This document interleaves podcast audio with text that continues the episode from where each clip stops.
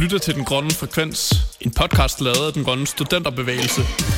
Vi er et landsdækkende fællesskab for unge, der kæmper for et grønt og retfærdigt samfund. Og vi kræver klimahandling nu. There's a lot of focus right now on starting to reduce emissions, and we need to shift that to finishing reducing emissions. If you can make clean energy options cheap enough, they will spread worldwide. And it's the kind of thing that would be good for any individual country to do, whether or not there's some global agreement, uh, because it's good for the economy. Han var bare 11 år, da han påbegyndte sin karriere som klimaaktivist. Siden blev han uddannet ingeniør. Han har siddet i parlamentet i den amerikanske delstat Massachusetts og har så siden valgt at forlade delstatspolitik for at arbejde med klimaaktivisme fuldtid. Han er træt af at høre om løsninger, som forsøger at spare 10% udledninger her og 10% der, og derfor har han skrevet en bog, der hedder The 100% Solution. Og når jeg fik jeg sagt, at han bare er 27 år gammel. Manden jeg taler om, han hedder Solomon Goldstein Rose, og Frederik Bjørnbak og jeg var så heldige at få lov at lave med en, et interview med ham om hans nye bog. Jeg synes, der er noget tiltrængt ved den her bog. For i stedet for at kigge på, hvor vi er lige nu, og se på, hvordan vi kan justere lidt på det eksisterende system, ja, så starter han ved målet. Målet, som er, ifølge vores FN-forskere, at undgå temperaturstigninger på over halvanden grad. Et mål, der kræver, at vi når til negative drivhusgasudledninger allerede i 2050. Det er altså om bare 30 år. Og derfra, fra det mål, der regner han baglæns og siger, hvis det er der, vi skal hen, hvad skal der så til? Og det er mere end små justeringer. Han kortlægger på en simpel måde, hvordan vores udledninger ser ud i dag. Han forklarer, hvilke udledninger, der er nemme at komme af med, og hvilke, der er svære at komme af med. Og så giver han også et bud på, hvordan vi kan fjerne den resterende mængde CO2, som vi ikke kan undgå at udlede, hvis vi altså vil beholde den levestandard, som vi kender i dag. Og noget af det, jeg synes er allermest interessant ved bogen, det er, at den har et stort fokus på, hvordan vi får den fattigste del af kloden med på den grønne omstilling. For selvom at det er en kendt sag, at fattige i gennemsnit udleder langt mindre end rige, ja, så er de også så mange flere, at størstedelen af verdens udledninger alligevel kommer fra netop dem. Og det er svært at gennemføre visionær klimapolitik i lande, hvor befolkningen mest af alt bekymrer sig om mad, husly og adgang til elektricitet. Så kort sagt, hvis vi skal nå i mål i tiden, så skal prisen på grøn energi være markant lavere. Så lav, at den kan konkurrere med sort energi i hele verden. Og ansvaret for at gøre grøn energi så billig, det ligger, ikke overraskende, hos den rigeste del af verdens befolkning.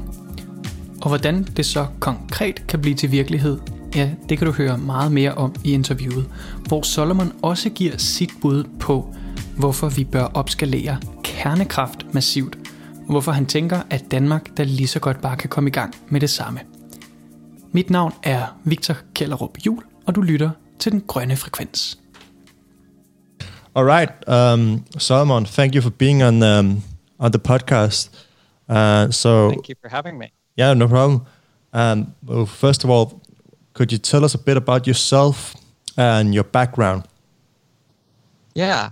So I am a climate activist since I was age 11 and have been involved in projects from my own school district to eventually going to college in Rhode Island, a very small state, smallest in the US, where it was very easy to get involved with state level activism and the state legislature there and trying to pass bills on carbon pricing there. And then deciding to run for office when I was graduating from college and I was in the Massachusetts legislature for two years. And then I shifted away from that two years ago to focus full time on climate change at national and global scale. And that turned into this whole research project that became the book, The 100% Solution, and the outreach that I'm doing around that now. Yeah. May I ask uh, what what kind of uh, response have you received on on the progress in your career? I mean, you're you're quite young, and and you've you've come quite far, I think. So so how's how's that been uh, for yourself and for the people around you? Um, definitely when I was running for office, my youth was it was one of the reasons I was running. It was also one of the main ways people saw me as a politician. And for some people, it was really exciting. For some people, that was a cause of hesitation. And I definitely got a lot when I was campaigning. You know, aren't you a little young for this? And and that was a challenge in the campaign. Actually, the biggest challenge was trying to convince people not that it was a good idea to have a young elected official, but that a young candidate could win the election. And so I had to do you know raise twice as much money and knock on twice as many doors and have you know more of a substantive message simply to convince people that the campaign was viable and once it became clear that actually you know we were in the lead more people were felt comfortable voting for me because people don't want to you know throw away their vote. They don't think the candidate can win even if they're excited about them. And so i think that kind of thing is true in a lot of contexts. People wondering whether young people can actually be effective. I think that's true with a lot of youth movements that we see now. And um, the, the youth movements on climate change globally have brought the issue to the top of political agendas in a way that hasn't happened before.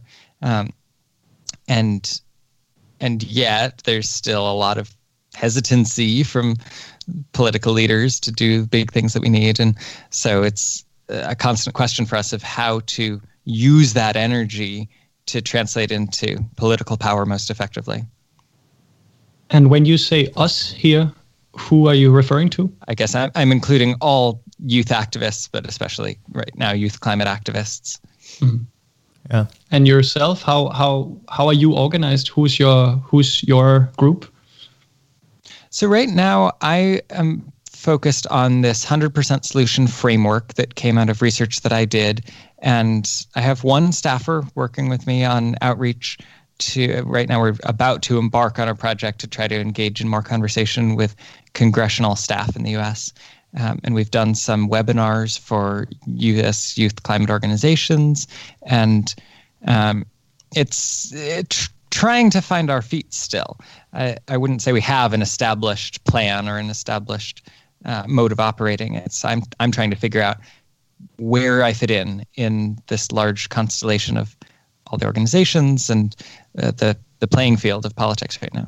Have you in any way been involved with the Sunrise movement? Because I know we have here in Denmark been inspired by their actions uh, regarding the Green New Deal? Yeah. I think they're probably the, the best organized of these youth movements that have grown in recent years. And um, the, the, the staffer that I am working with actually is also a Sunrise Movement leader with her local hub at the, the college near me. And so the, the main way I've engaged with them recently is a lot of the outreach we did was to Sunrise people to get participants for these webinars. And so a lot of the people that we just worked with on uh, advocacy techniques were Sunrise Movement volunteers. In your book, um, The 100% Solution, you make a distinguish uh, between a 10% solution and a 100% solution. Can you describe what you mean by that and where we are now and where you think we should be headed? Yeah. This is a key point of 100% solution thinking, which is that you can't half solve climate change. Unlike many other issues, that if you reduce the, the cause like smog, if you reduce emissions that cause smog one year, that year the smog is a little less bad and you see the, the reduction in impacts immediately. With climate change, the levels of CO2, cumulative levels of, of greenhouse gases in the atmosphere, are what are driving warming. And so, if you reduce emissions even 90%, you're still adding to that. You're still increasing, accelerating the increase of warming. And so you actually have to get to totally uh, zero emissions, in fact, negative emissions, removing greenhouse gases from the atmosphere each year before impacts get less bad than they are now. Um, and so, or than they are, you know, in a given year. And so there's a lot of focus right now on starting to reduce emissions. And we need to shift that to finishing reducing emissions. Um, right now, if you talk about starting to reduce emissions, you can do any number of things, some of which are contradictory to each other, to reduce emissions a little bit. You know, build a, few more solar panels or um, have some policy that gets people to drive less or fly less or something, um, efficiency things. And that can reduce emissions. You know, that's what I call 10% solutions. But a lot of those things can never actually add up, like drive less can't actually add up to 100% because you can't get everyone in the world to stop driving entirely. You need to shift the, change the physical equipment from gas cars to electric cars run on batteries or hydrogen in order to get zero emissions. And then it doesn't matter if you did the the 10% solution of reducing driving because if the cars are totally zero emissions, people can use them as much as they want and not have any emissions. So we need to focus on the physically changing equipment from things that emit greenhouse gases to things that don't emit greenhouse gases. That's the 100% solution. And that's uh, that's really interesting and then it's also something we have been talking a lot about here in denmark because we have personally here in our political system gone from uh, talking about okay let's reduce uh, water consumption when we're taking a bath let's um, eat a bit less meat and, and so on and so on and in recent years and, and especially since the last election we have really shifted uh, um, towards this 100% uh, uh, solution thinking like um, the cross-sector thinking, where we really need to integrate all kind of sectors into um, climate solution. And and I was personally really um, glad to see that um, that you wrote that you're thinking about this stuff as well. So we're not. So sometimes we can feel a bit alone here in, in Denmark. I, I think when you look out in the big world and, and you see all these things going on, and we're trying to, to do something here, and, and, and the US, and especially in some states, is trying to do something, and some countries are, but but um, but in, I, I see a lot of these 10% uh, solutions still, and that frightens me actually. Og her bryder jeg lige ind med en kommentar på dansk. For det næste, der kommer, det er vigtigt. Det handler om The Five Pillars, eller det man på dansk kunne kalde de fem søjler, som er det, der skal til for, at vi kan nå til negative udledninger i 2050. Den første søjle hedder Electricity Generation, altså hvordan skaber vi strøm på en bæredygtig måde. Den anden søjle handler om electrification. Det vil altså sige, når vi nu er i stand til at skabe den her strøm, hvordan kan den så blive brugt i så mange apparater som muligt, for eksempel biler osv. Så er der den tredje søjle, synthesized fuels eller syntetiserede brændstoffer. Det handler så om alle de steder, hvor man ikke kan elektrificere. Hvordan kan vi så lave brændstoffer til de formål på en bæredygtig måde? Den fjerde søjle hedder Non-Energy Shifts og handler altså om den del af vores CO2-udledninger, som ikke har at gøre med energisystemet, det vil sige har ikke noget at gøre med elektricitet og heller ikke noget at gøre med brændstoffer. Her ligger der for eksempel nogle industrielle processer, det vil sige cementproduktion for eksempel, og der ligger noget med, hvordan vi bruger vores jord, altså jordbrug. Og den sidste søjle, den hedder sequestration, og det handler om, hvordan kan vi fjerne den tilbageværende CO2, som er i atmosfæren. Fordi de fire første søjler kan ifølge Solomon ikke få os fuldstændig i mål, altså ikke få os helt ned til nul. Og vi skal i øvrigt i negativ. Så den femte søjle handler om, hvordan tager vi den resterende mængde CO2, der er i atmosfæren, og hiver den ned, så den kan blive gemt og taget ud af atmosfæren. Yeah. So the one everyone thinks about the most is electricity generation. It's the biggest single chunk of emissions. We need to replace fossil fuel power plants, but we also need to go way beyond that and add a lot more clean electricity generation, way more total generation than we have now, because that's going to drive the rest of the transition. And the second pillar is the most obvious equipment that that's going to drive is electrification, um, changing gas cars to electric cars, that kind of thing. Um, the third pillar is synthesized fuels because not everything can be electrified. If you think about long range airplanes or long range ships, um, by 2050, we're not going to have such amazing batteries that you can fly an intercontinental flight with batteries. You're going to need uh, something like jet fuel, but you have to make that carbon neutral. And you need more clean electricity to power that process, take CO2 from the air, and, and synthesize the carbon neutral jet fuel.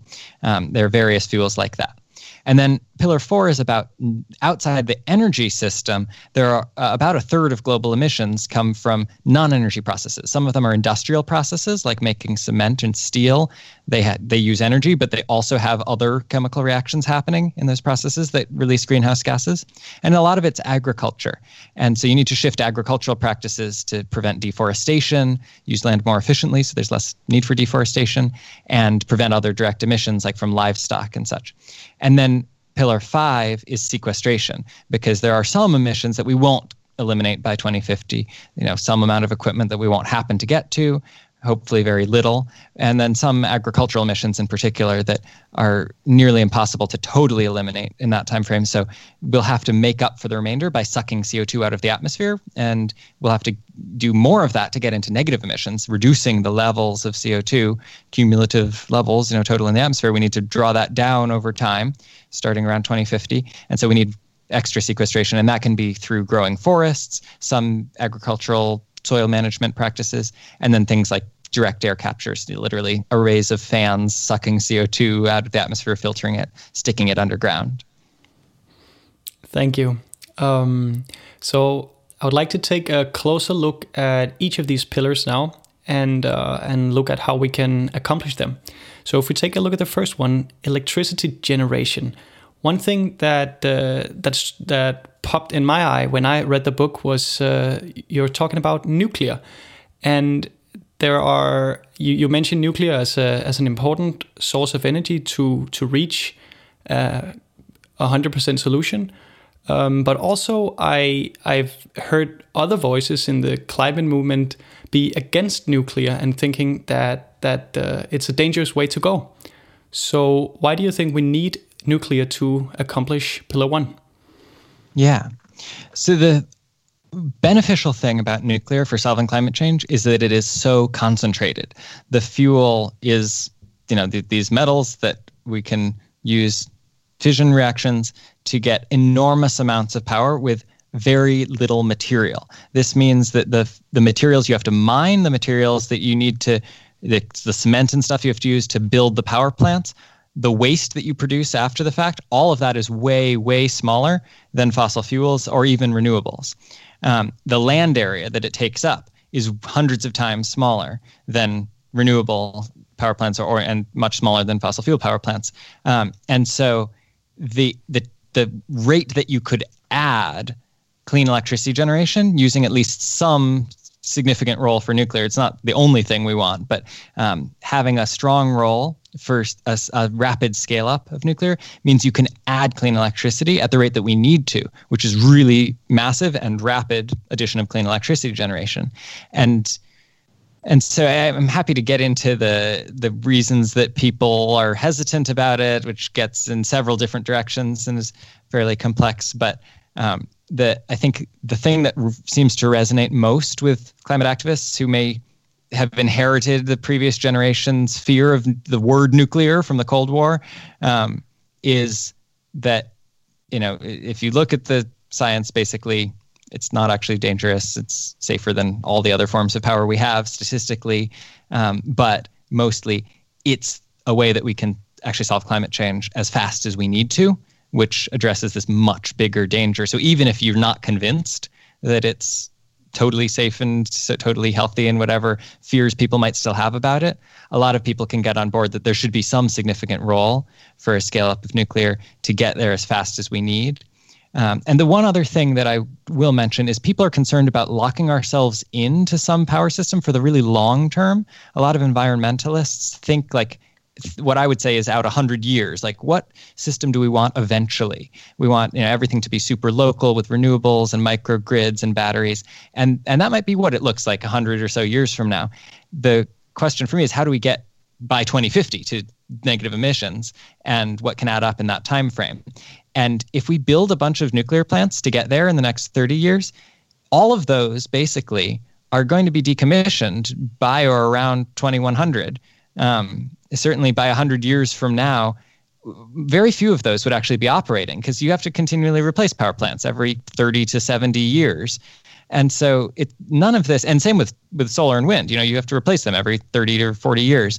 Um, so whatever we build now is not necessarily going to be what we use for centuries into the future. It's what we use for the next few decades to solve climate change, and that needs to be a combination of several things that scale up as fast as possible.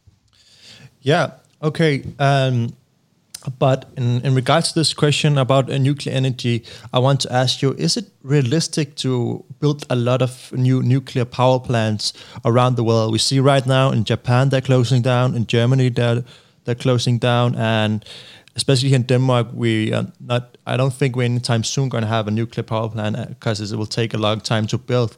So, when you say we need nuclear power plants in order to power uh, this electric um, electricity generation, is it even realistic to to mm. see a world where we have a lot of new power plants? Yeah, this is the right question to be asking because for decades, the nuclear industry in the West, anyway, has been very ineffectual. It had long construction times, huge cost overruns.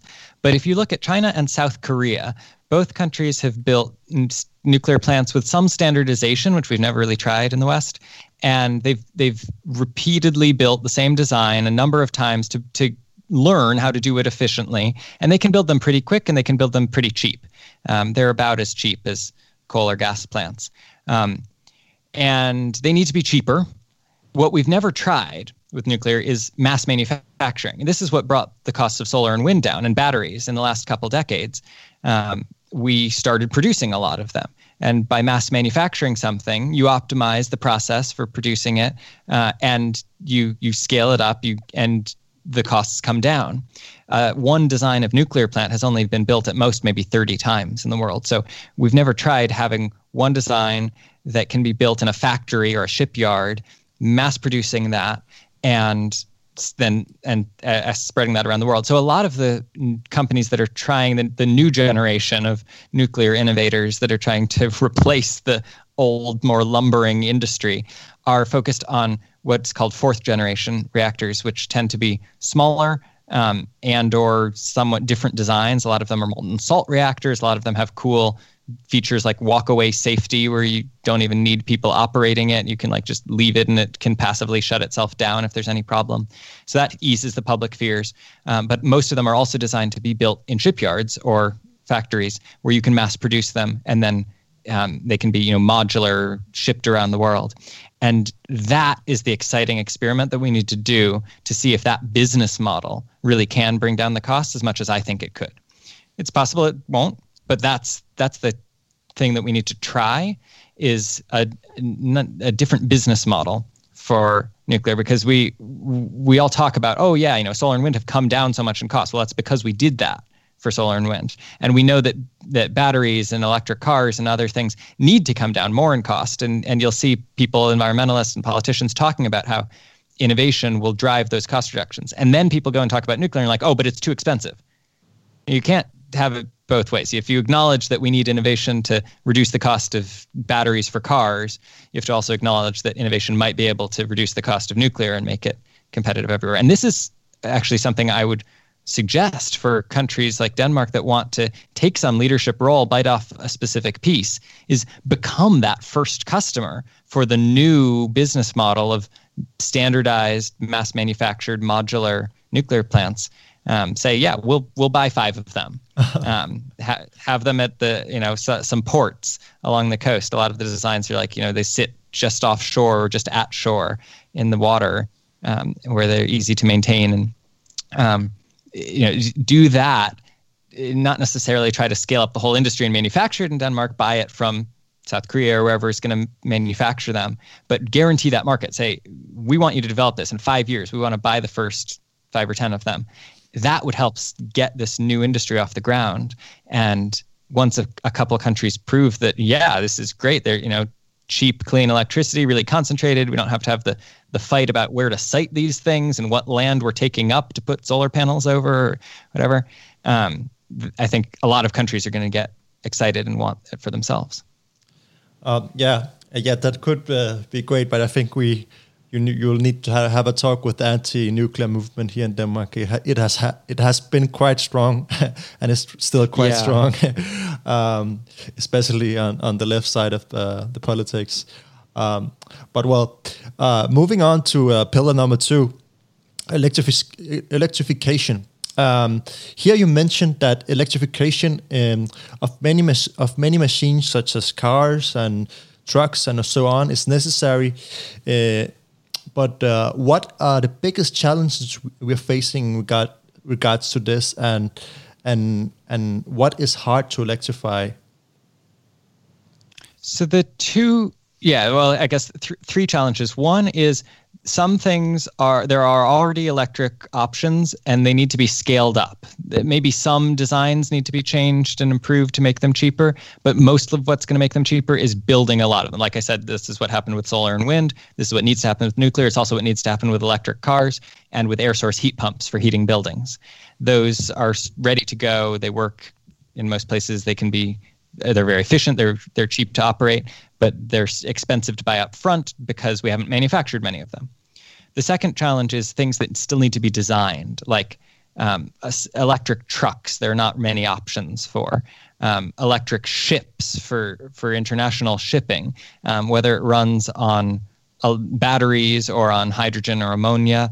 Um, it's going to be electric drivetrains probably, and those motors need to be designed. So uh, things like that, some industrial processes. And then the third challenge is is moving us out of the electrification pillars, things that can't really be electrified, like planes. Um, airplanes, some industrial processes that need really high temperatures are pretty hard to electrify economically anyway, and you really need fuels for some of these processes. And what you're saying here leads us to pillar three, which is about synthesized fuels. And uh, this is also called Power to X. And you've mentioned before that Denmark could play an important role with regard to hydrogen based fuels or Power to X. Can you describe in further detail for us uh, what that could be like? Yeah. So this is for things that can't be electrified, processes like certain industrial processes and airplanes and ships that need fuels. They need the energy density uh, that a battery can't provide. You can create a fuel. It can be as simple as hydrogen split from water using clean electricity, and that can be a fuel, or you can combine that hydrogen with nitrogen from the air, turn it into ammonia. That can be a fuel. That's easier to liquefy, so it's easier to transport, even if you're going to end up turning it back into hydrogen. Or you can also suck CO2 from the air and, and turn it into a, a carbon fuel that directly replaces jet fuel or diesel or something. And all of these options, you want to scale up some research to design this the synthesis systems, and you want to scale up a market for these. Um, and there are a lot of different ways to tackle specific pieces of this.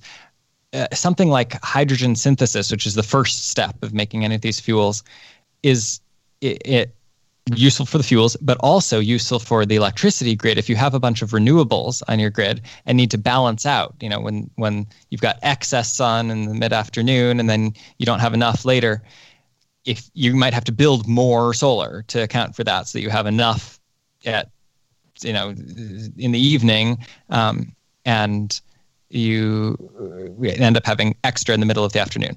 What do you do with that excess? If you can turn it into a fuel, that makes the whole system more economical and efficient. And then the fuel can either be used to produce electricity again at a different time or to plug in to decarbonize the transportation system or some industrial process.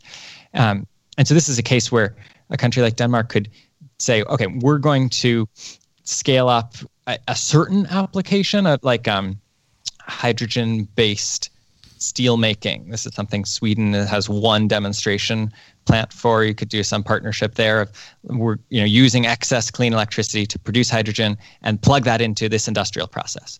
Um, or you could say we are going to make hydrogen vehicles possible by scaling up the the refueling infrastructure because no one's going to buy a hydrogen car if there's no place to refuel it with hydrogen. But if you built a bunch of refueling stations around you know, same as electric car charging stations, one or the one or both need to be built um, to refuel these cars. Um, you could take some leadership in saying we're going to make this industry happen here, um, and this could be paired with you know buying that first batch of standardized nuclear reactors and saying this is what we're going to do with the excess electricity from these, or with scaling up offshore wind or things that Denmark's all already working on more actively. Um, yeah.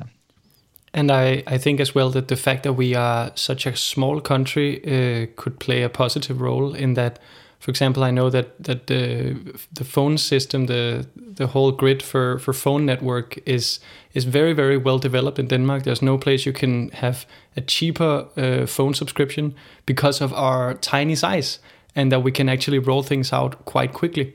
So this might be another example of that. Yeah, absolutely. Ha- being a, a, little more concentrated than you know, for instance, the U.S., which is much more rural, really than than any European country, is you could build a relatively smaller number of hydrogen fueling stations or something and actually make that work for people to get around. Yeah. All right. Now let let's move on to pillar number four, and that's about non-energy shift. And here you mentioned that we need to stop deforestation, but in reality, deforestation is happening faster than ever. We have seen the Amazons and Australia uh, already last year. So, what changes in our society will we need in order to stop deforestation, and is it even possible?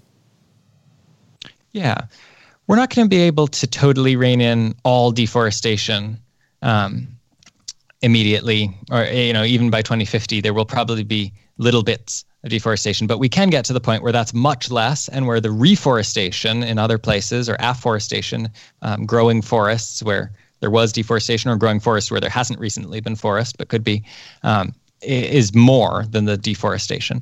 And actually, it, um, 15 years ago or so, there was a really successful push to limit deforestation in Brazil.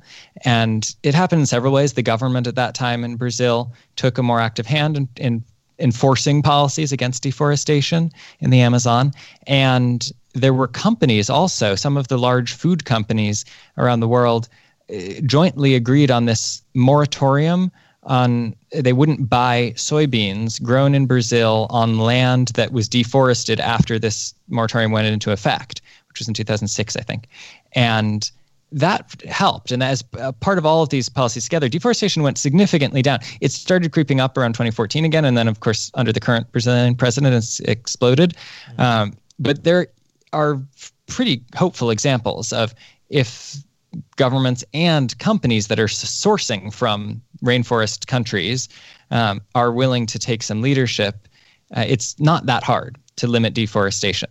Uh, deforestation does not happen because people are angry at the forest generally. It happens because people need to make a living and they can make an easy, effective living by cutting down forest and raising some cattle or growing some soybeans or palm uh, palm oil trees, and it's it's these immediate economics. So if you change those economics by either requiring people or incentivizing people to grow things in a more sustainable way, then you can very effectively limit deforestation.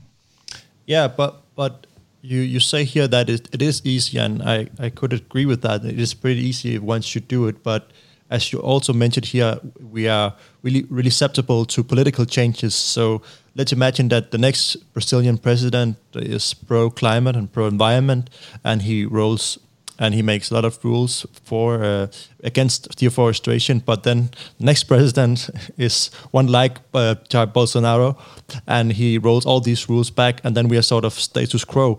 And isn't that a, a problem that the politic, our current political situation and, and and systems in the world is really a challenge in order to stop deforestation?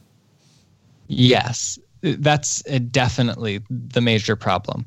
And this is why, for a, lot of the other realms of what needs to change to solve climate change, I emphasize that having governments that want to take leadership rely more on driving technological change by scaling up things by investing in research that's permanent you know you're not going to go back from a new technology that's just cheaper for everyone or healthier and, and more efficient for everyone um, rather than relying on regulations that can always be reversed by the next administration.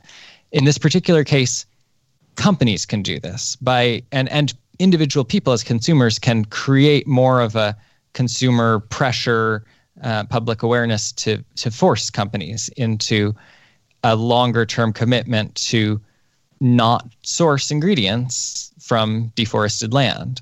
And that has happened in the past. That could become a much wider. I mean, some people look for an organic certification right now or other, you know, labels on products. Um, a far more relevant one, really, for solving climate change would be a deforestation-free certification on products. And if we all could if we could have some entity that was doing that certification and have large companies, uh, especially companies that are are selling food products, um, commit to only sourcing ingredients from a supply chain that that adheres to deforestation free certification, but also if individual consumers desire that certification, um, like some do with organic, and make that more expected of places to, to offer or even to require. Um, that can create more of a long-term shift of expectations.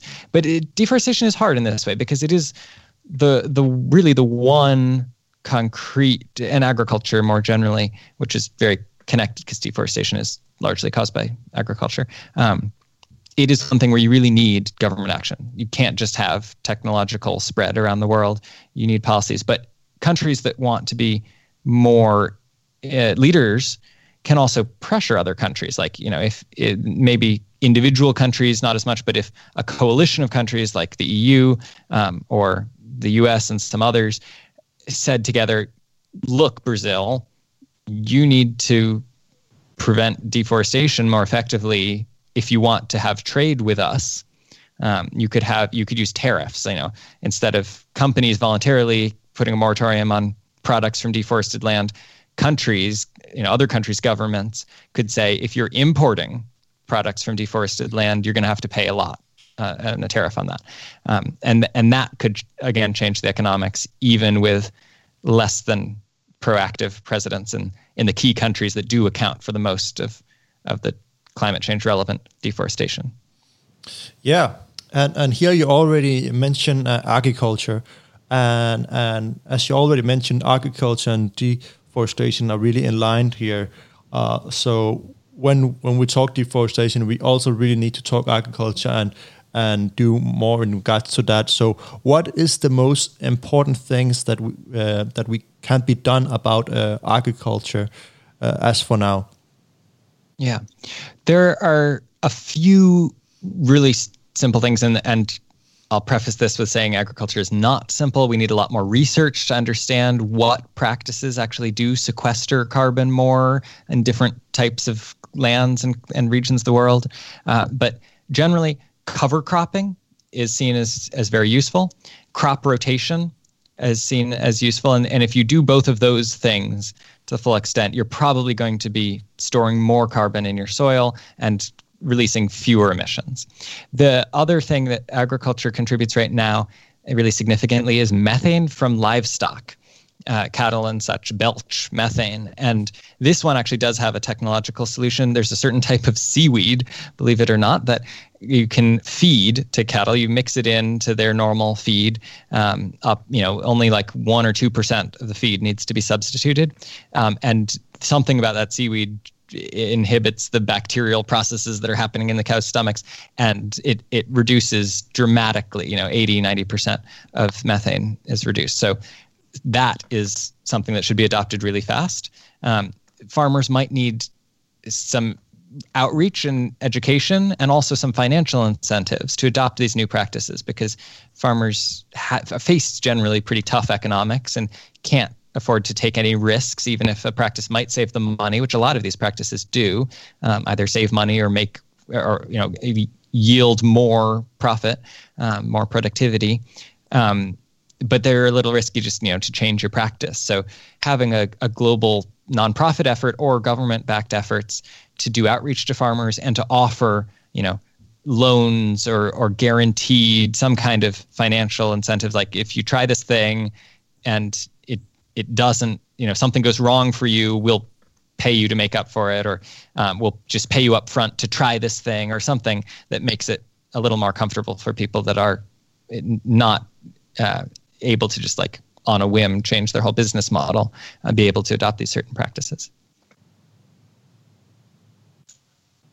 Thank you. Um, let's move on to the fifth pillar, sequestration.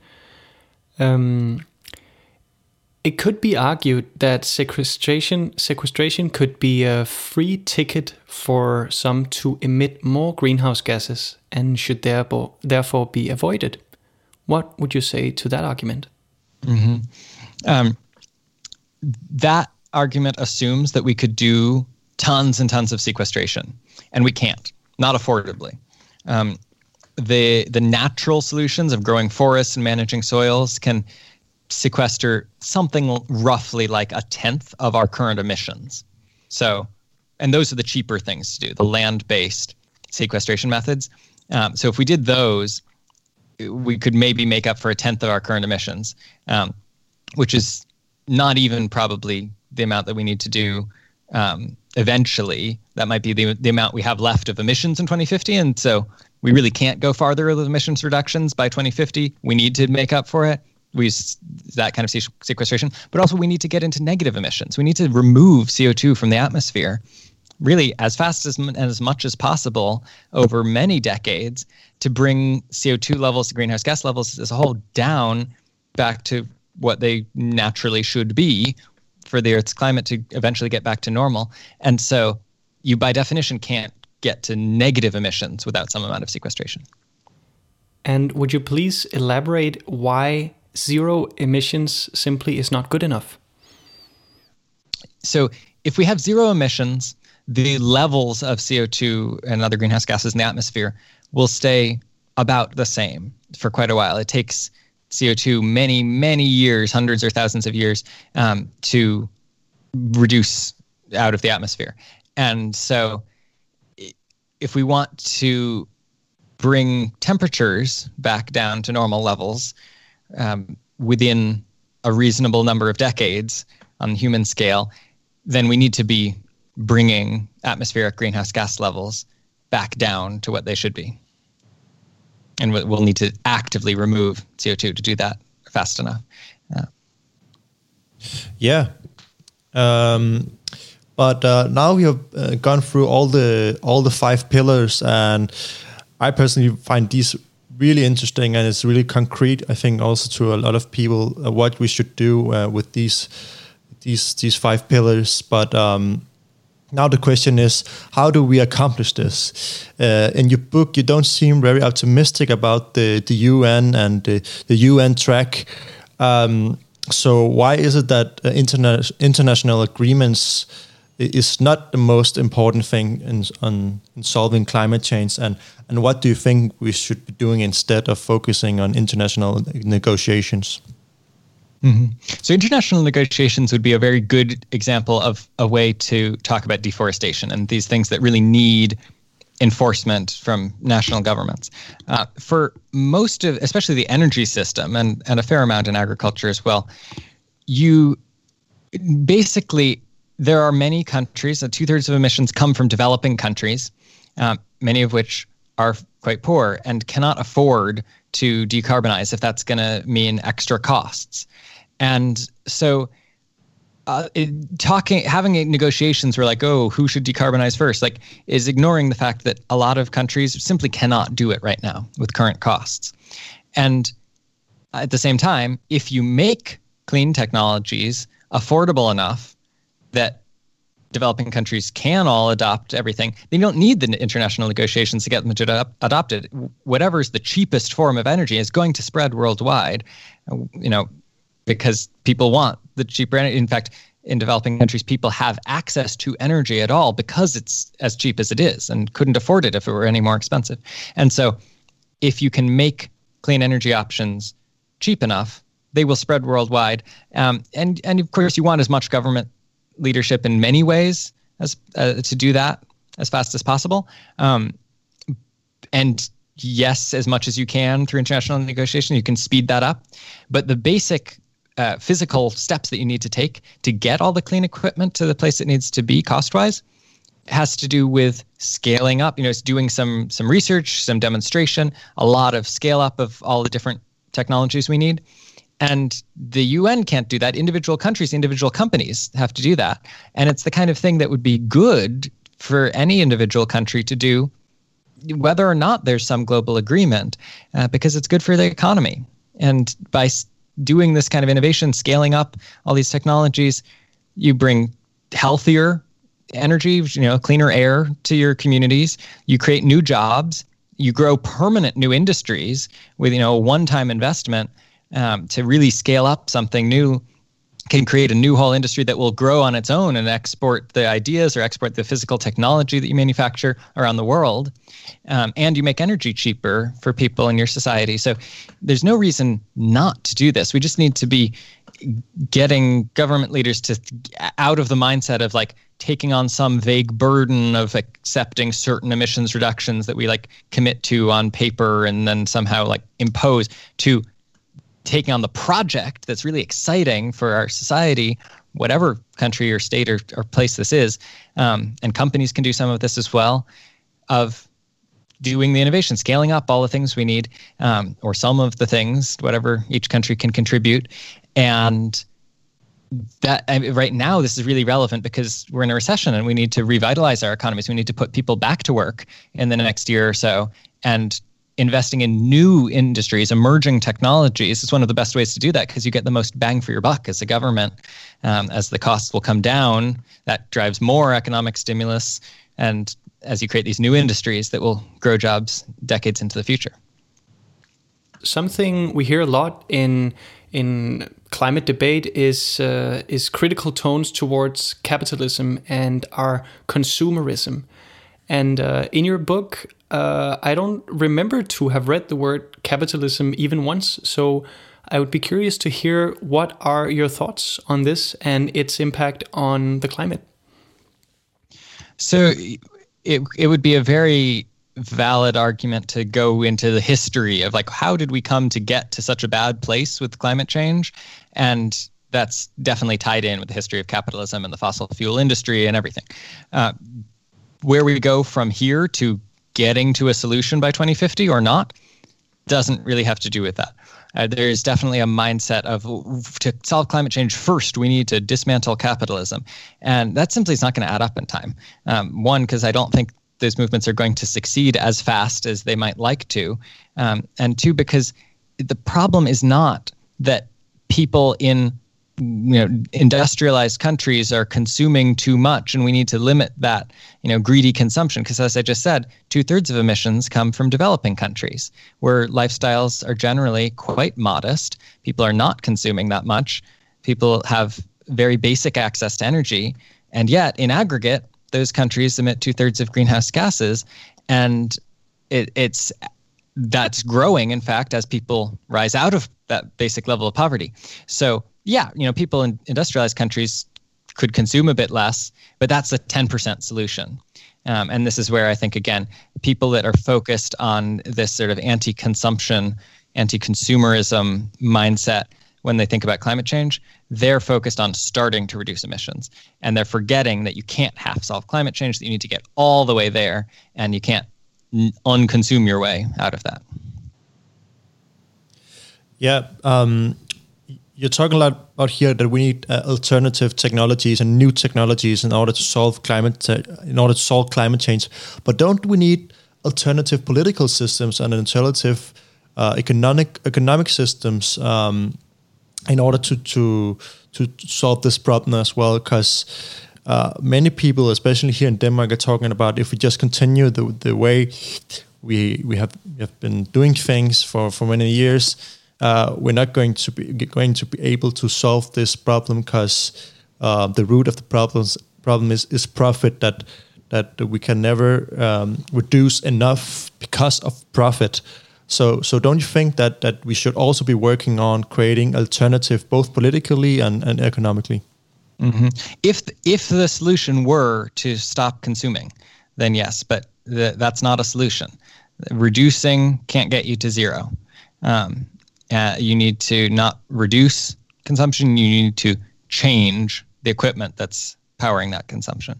And it personally, I think it, that people should be able to fly as much as they want around the world. It's great that you can visit other places, um, learn about other countries, visit family that are in different parts of the world, uh, and it, that should just be powered in a carbon neutral way. We should have the technologies. It should be you know maybe it'll have to be a little more expensive in that particular case to do that. Eventually it probably will become as cheap as it is now or cheaper. Um, and i think that's good that you know for people to be able to do that. But the physical system needs to be different so that that's not causing climate change. And so if you had different politics, yeah, you know, depending on in what direction it's different, it could be much easier. You know, if we if we already in this moment had some totally different system, it could be much easier to solve the problem. And th- there are definitely some things that you know m- movements to accomplish certain uh, legislative agendas to um, address emissions could also go along with. I certainly you know people who want to do a, a, a, lot of big things on climate change probably are also people that would like to see more active legislative leadership in general. They would like their government leaders to you know get things done. Um, and so that probably will go along with related political movements that are trying to transform how government operates. Um, but it's not a prerequisite to solving climate change. The, the five pillars are physically what you have to accomplish to solve climate change and we can accomplish that through current government systems or through you know if we if we build the political power like the youth movements are right now to force that level of bold action to to drive all of this um, you don't first need to create some whole new political system. Um, uh, you you need to get that done. And the fact that it's about innovation making clean stuff cheap it actually it means you use that profit motive to make it happen fast enough. Um, if you have to convince everyone in the world to pay extra or make less profit or something, it's probably not going to happen as fast as you want it to. Um, if you can make it, in most things anyway, cheaper so that companies can make profit scaling this up really fast, then, then it can spread worldwide in the time frame we have. Yeah, I, I think really, personally, I think that's a really interesting thing you're saying there because uh, especially here, we like often the climate debate gets gets mixed in with a lot of like political talk about like socialism versus capitalism and so on and so on. And and the thing you're saying here is that we we, we don't have the time and we don't we can't afford to waste our energy and time uh, with this question about the political system. We just need to act now. And and and if we do so if we uh, uh, reach the goals the U let's say the UN goals of regarding emissions what about uh, other natural resources and our, cur- uh, and our current overconsumption of of other natural resources and uh, biodiversity, for example? Uh, do, do you think it is still possible uh, if we, uh, let's say if we reach uh, the, the, the five pillars and UN goals to maintain our current lifestyle without uh, consuming more resources than the planet has to offer? Yeah, um, this I think is the longer term question. This is you know more uh, not relevant for solving climate change, but environmental issues and sustainability in general long term. And I think that's something we're going to have to grapple with. And I think there are very real conversations to have over the long term about you know how much do we consume at least in terms of physical goods and and there's uh, there's other realms of technology too you know making more packaging compostable rather than trash that fills up landfills. We're running out of space already in some parts of the world. Um, and and having more, you know, they, they talk about a circular economy. Various experts talk about, you know, recycling more and then manufacturing things into other things.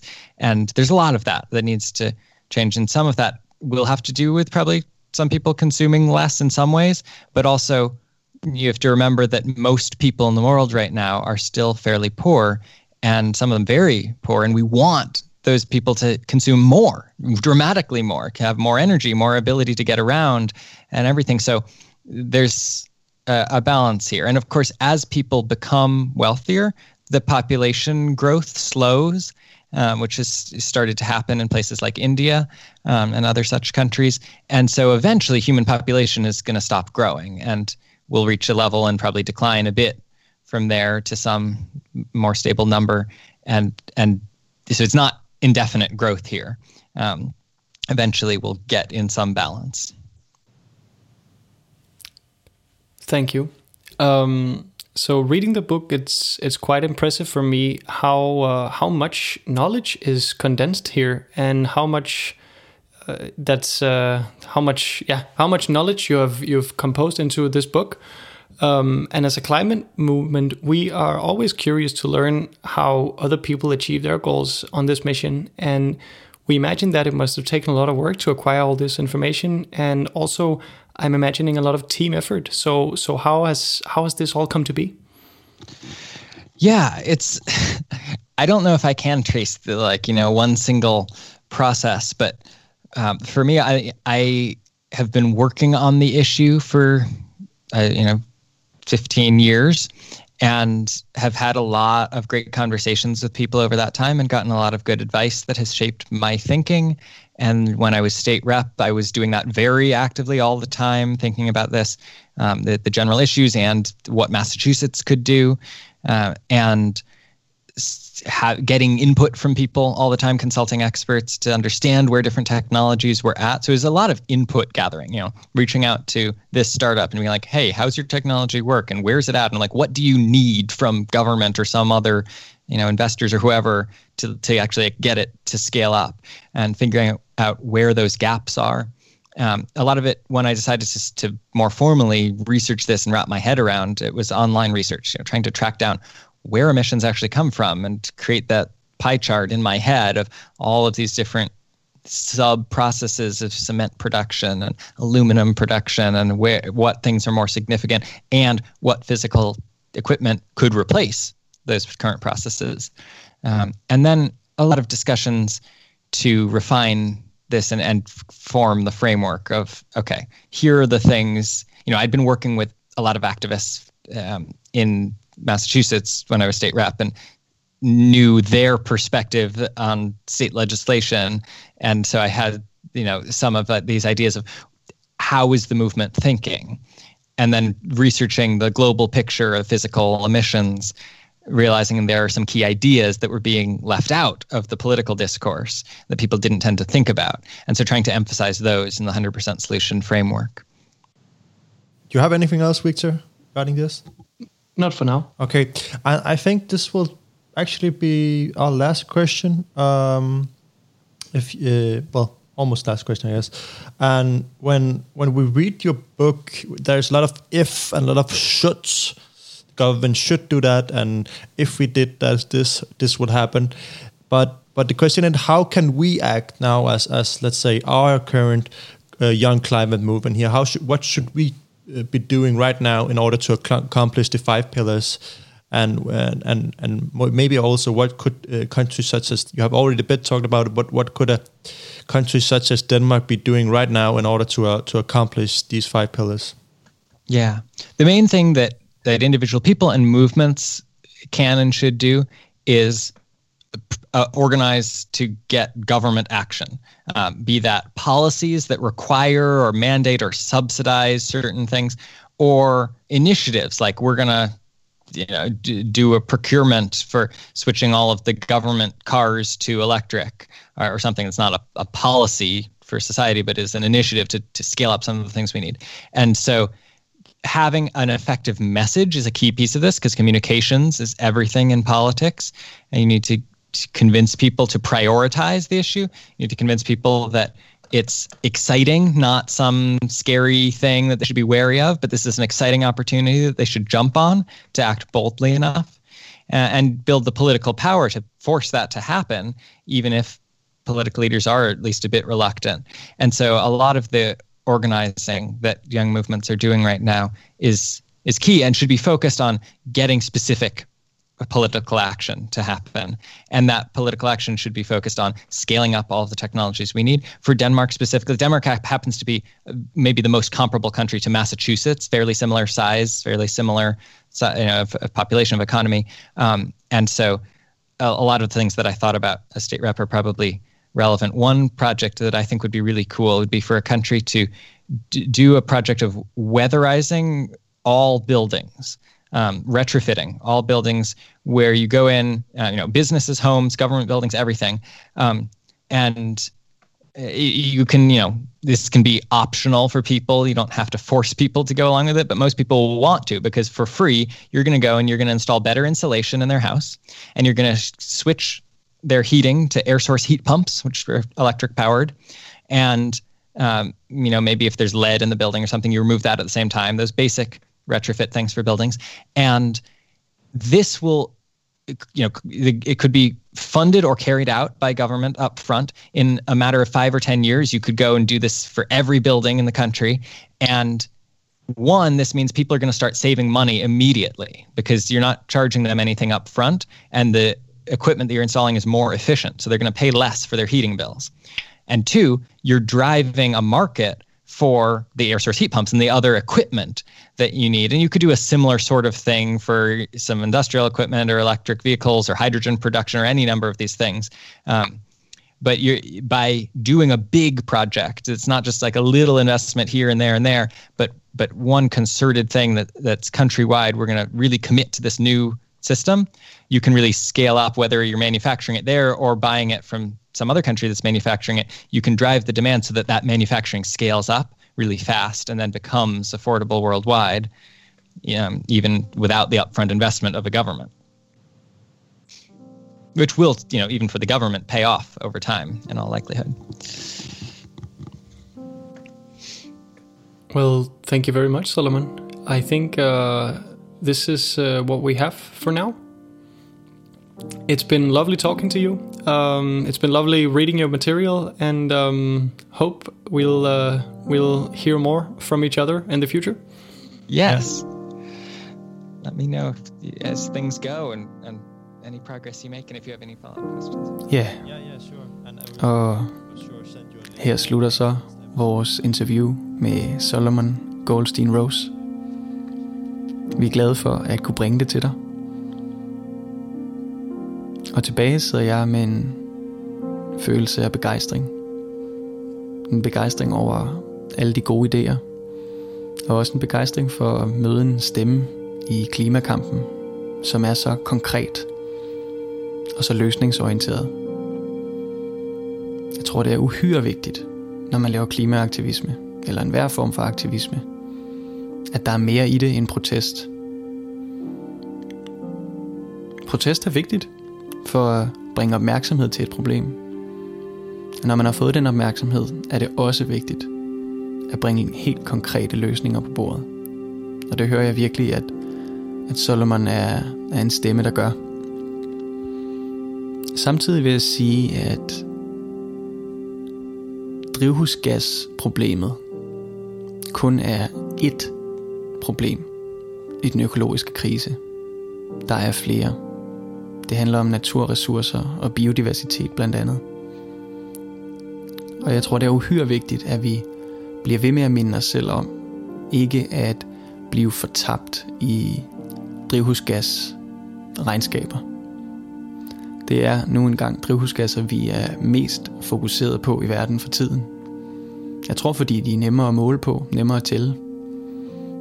Men vi må ikke glemme hele naturen.